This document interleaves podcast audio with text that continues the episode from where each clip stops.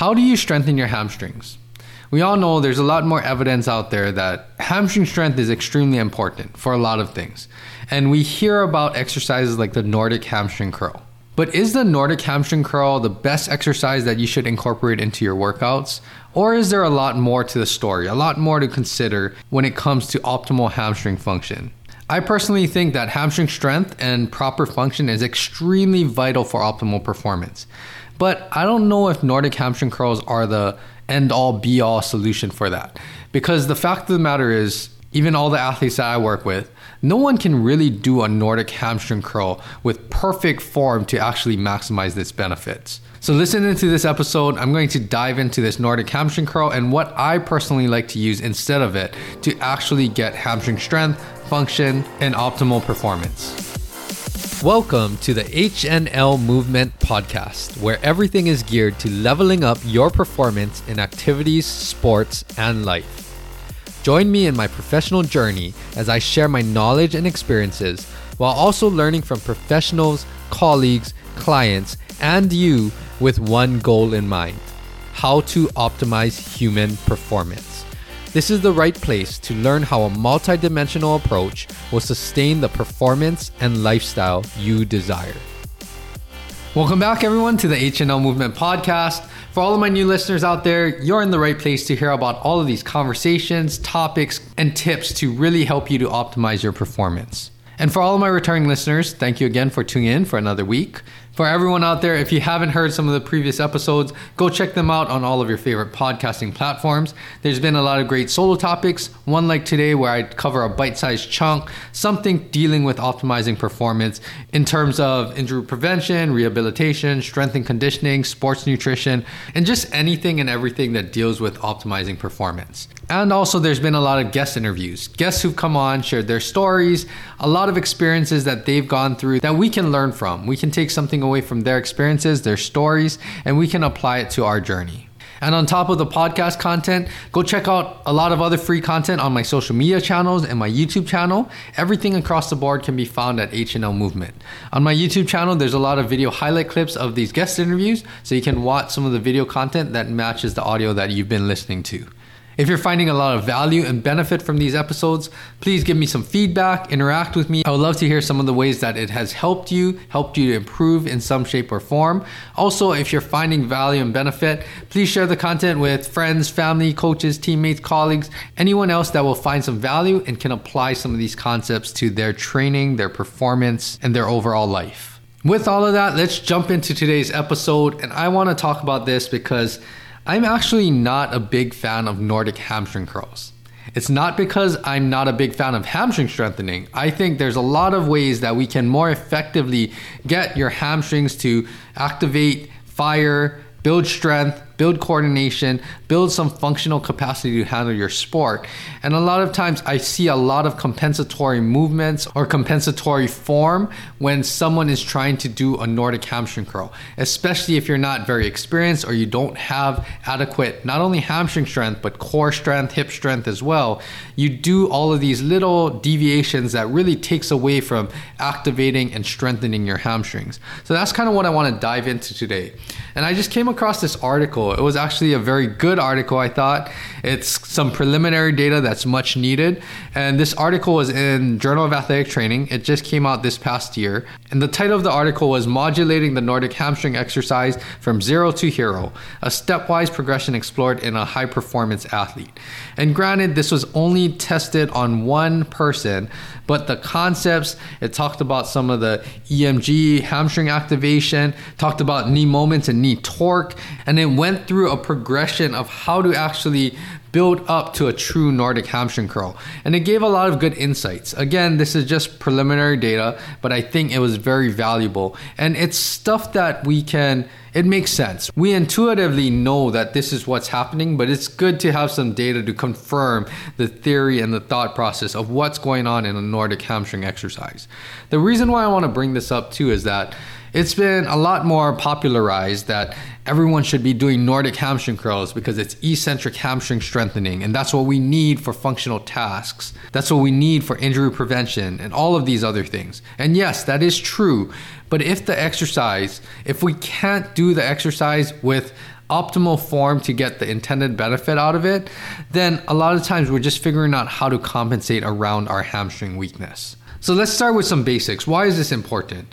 The topic of hamstrings training, it's been widely recognized as it's very important for athletic performance and it's also important for injury prevention.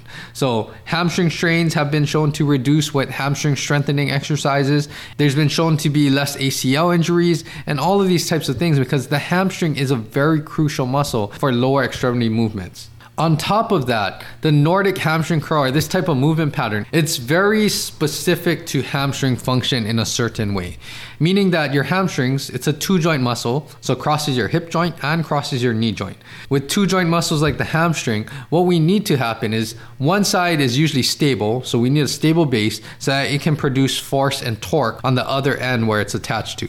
So for example, if we're going to use the hamstring as a knee flexor, we typically need the hips to really stable in a good position so that we can generate force at the knee joint. And vice versa, if we want the hamstrings to act on the hip joint to create hip extension, then we typically need the knees to be stable so that we can actually produce force to extend our hips. That example of us acting to extend our hip, we see that with the most common closed chained weight bearing exercises, things like RDLs. Romanian deadlifts. We have the knee in a stable position, the knee is extended, and that acts as a stable base so that we can use our hamstring to pull on our ischial tuberosity or extend our hips.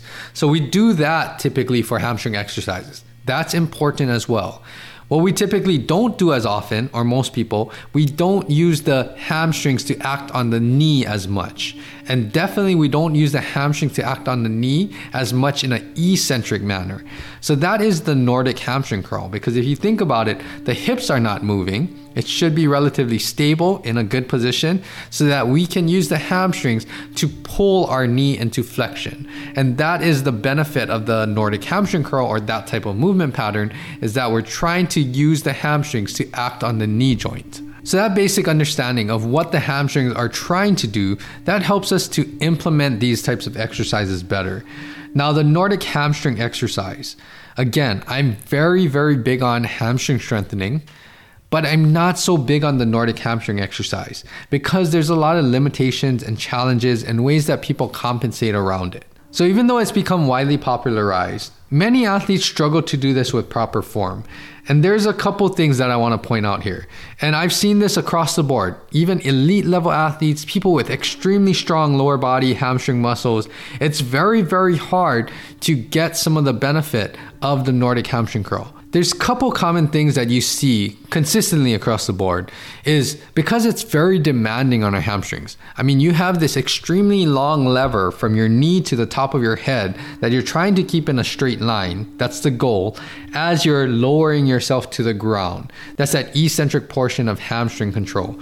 Because it's so demanding again, many of us we can't keep our hips extended completely extended at zero degrees or we can't keep our pelvis in that neutral rotation position, meaning that our pelvis will fall into anterior pelvic tilt, we'll start to arch our back, we'll be in lordosis, and on top of that, reflex at the hip. So you can see that that alone it's going to alter the dynamics of how we use our lower body and especially our hamstrings. So, what this has been thought to do and even shown to do is that when we flex our hips in the Nordic hamstring curl, we greatly don't use our hamstrings as much. There's lower hamstring activation. And because of that, it's also thought that we more rely on our passive structures, primarily like our hamstring tendons. And in addition, whenever we anteriorly pelvic tilt again, we also do that same effect. We're trying to help out our hamstrings because it's too much load for our hamstrings to tolerate. We lower our hamstring activation because of that position that we fell in, and we also lengthen out that proximal attachment of the hamstrings, which all coincide with lowering our hamstring activation. And again, we're probably going to rely more on passive structures like our hamstring tendons to pick up some of the slack. So again, once we flex our hip and rotate our pelvis downwards, we're not getting full benefit of the hamstring strengthening exercise. Now, the second point that I want to bring up is that in the Nordic hamstring curl, anybody that's tried it, your knees are bent. Maybe you start at like around knees bent at 90 degrees or so, and then you're trying to control the descent or you're trying to control pretty much a fall to the ground with your hamstrings. Well, you're really strong when you're more vertical, and as your body starts to get closer to the ground, more horizontal, then your hamstrings, of course, have to tolerate way more resistance and load. Now, what happens is we get a lot of hamstring strengthening and activation when we're in that vertical position, when our knees are more bent. Typically, like maybe anywhere from like 90 to 60, 50 degrees or so, if you're really strong, that's when your hamstrings are really picking up the slack. Anything beyond that 50 degrees to the ground, you're typically just falling at that point. Or your hips are flexing a lot because you're trying to help out the hamstring weakness. So, because of that, we're getting a lot of hamstring strengthening in that upright position when our knees are more bent, and we're not getting as much hamstring strengthening when our knees are closer to straight, when we're closer to the ground. Because of that, we know that for this type of hamstring exercise, we need to really focus on getting strength when our hamstrings are lengthening out. We need to get that strength when our knees are closer to zero degrees. Because of the nature of the Nordic hamstring exercise and how difficult it is, typically we're not getting a lot of strengthening when our hamstrings are in that elongated position when we're closer to knee straight. So, because of that, we're kind of missing the boat again. We're strengthening a lot in that shortened range, but then again, when we need the strength the most, we lack that development because a lot of times our hamstrings are too weak to even control that end range. It's working, but again, it's not working optimally to get some strength in that end range. Now, because of that, you can guess again, when we're just falling, more of that slack is probably picked up by our passive structures, like our hamstring tendons. And again, if you're combining that with the hip flexion and anterior pelvic tilt because you can't stabilize and you can't do all of this work with your hamstrings, then even more so, we're really minimizing how much our hamstrings are contributing. And we're just really trying to get a lot of passive structures to tolerate this kind of load. And again, that could lead to other types of problems, not only with the exercise itself, but functionally, we're not getting the strength in the range that we need. So it's for those reasons that I don't think the Nordic hamstring exercise is well suited for a lot of people because again the weaker you are definitely you're going to have more of these compensatory patterns and definitely you're only going to be working the hamstrings a lot in that really shortened knee bent position because you're not able to lower yourself so what are some alternatives to this think about it we just need stable pelvis we want the pelvis to be in neutral position. We want the hips to be extended so that we can isolate the force being applied to the knee joint to create knee flexion. If you can do that in better ways and progress your way up to maybe even eventually working to a Nordic hamstring curl, then that's great. One of the big things that I like to do, I'm really big on this. I think GHR machines are really, really great to work up to this and actually focus on meeting you at where your strength demands are and doing so in a way that we can develop the strength in the right way to help you to keep progressing. So GHR, glute ham raise machine, right? It's a simple thing. It's in the same position as the Nordic hamstring curl. You still can work on that knee flexion angle. You still can work on that eccentric phase. You can work holding yourself parallel. There's a lot of options that you can do to actually get the right muscles firing get in a good position and work on that control that you need. And again, you can adjust the resistance or how far away you are from the thigh pads to make sure that you're actually able to strengthen when your knees are almost straight just unlocked because that's what we want to do. We want to make sure that we can build that strength when the hamstrings are more elongated and we can build that strength in ways that our muscles are getting stronger and we're not just relying more on our passive structures like our tendons. All of these things that I talked about, I mean, just remember, try to avoid those compensatory patterns. The typical thing that you'll see is a lot of lordosis because of anterior pelvic tilt. People will start to use their back extensors to help their hamstring weakness. Another thing is that we avoid to develop that strength when our knees are straighter. So if you start to do that, focus on your hip position, keep it extended, don't move through your back, keep your core locked out, use your abs to protect your spine. Squeeze your glutes to keep the hips extended, hips in a good position, and then really start to isolate your hamstrings. If you do those things, I guarantee that you'll feel like your hamstrings are doing way more work. And if that feels like it's doing way more work than a Nordic hamstring curl because you're just trying to control as best as you can the falling, then I think that the GHR exercise is way better, way more effective, gonna give you way more bang for your buck to actually strengthen your hamstrings the proper way, strengthen your hamstrings in a good way throughout the range of motion, which is going to be key for all of these benefits that we know about decreasing injury risks, helping to improve performance like sprinting, jumping performance. We need this type of hamstring strength through the range of motion. So that is what you're trying to do. And again, you combine this with all of the other hamstring exercises that you do, whether that's RDLs, some hamstring curls in various positions, some core and hamstring exercises. You can combine this GHR type of movement pattern with all of the other things that you're doing in the lower body to really help you to create balance, strengthen the right areas, and help you to optimize your performance. So the key point here again is just to analyze what the exercise is trying to do and see how can you make it work or be the most effective for you to do and see what you need to do to get the right type of strengthening adaptations that you need. And sometimes it's regressing or changing the exercise a little bit. Not everything that you see on social media or everything that you hear is going to be suited for you. But the concept is something that you can apply. So then again, you can tweak the exercise, you can figure out what's best.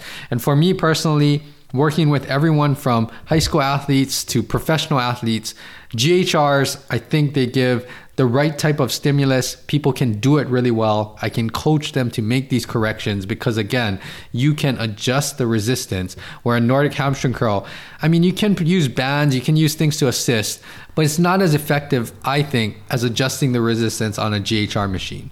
So take all of that context, see what you can do. And if you don't have a GHR machine, there's other body weight exercises, other variations that you can do to mimic the same type of resistance. So that's all that I have for this episode. I can go way more in depth, but we'll save that for more content in the future. So think about this.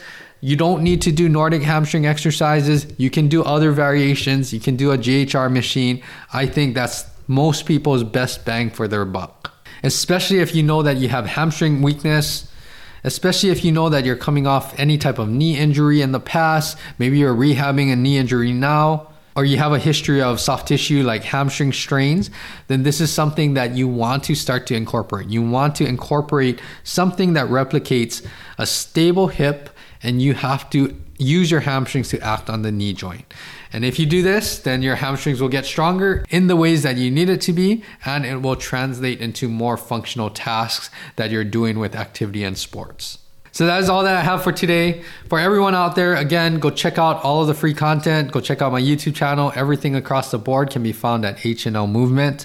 And also, if you're finding value, Give me feedback, interact with me, message me on social media, and share this content that you find valuable with friends, family, coaches, teammates, colleagues, anyone again that's looking to level up and optimize their performance. I hope everyone has a great week ahead of them. It's already Christmas coming up this week, so everyone enjoy some time with family, friends, and enjoy the holidays. Stay tuned for more episodes as we head into 2024 already. I release episodes every Tuesday, so I will be back here, same time, same place next week. I hope everyone has a great week and Merry Christmas, everyone. Aloha.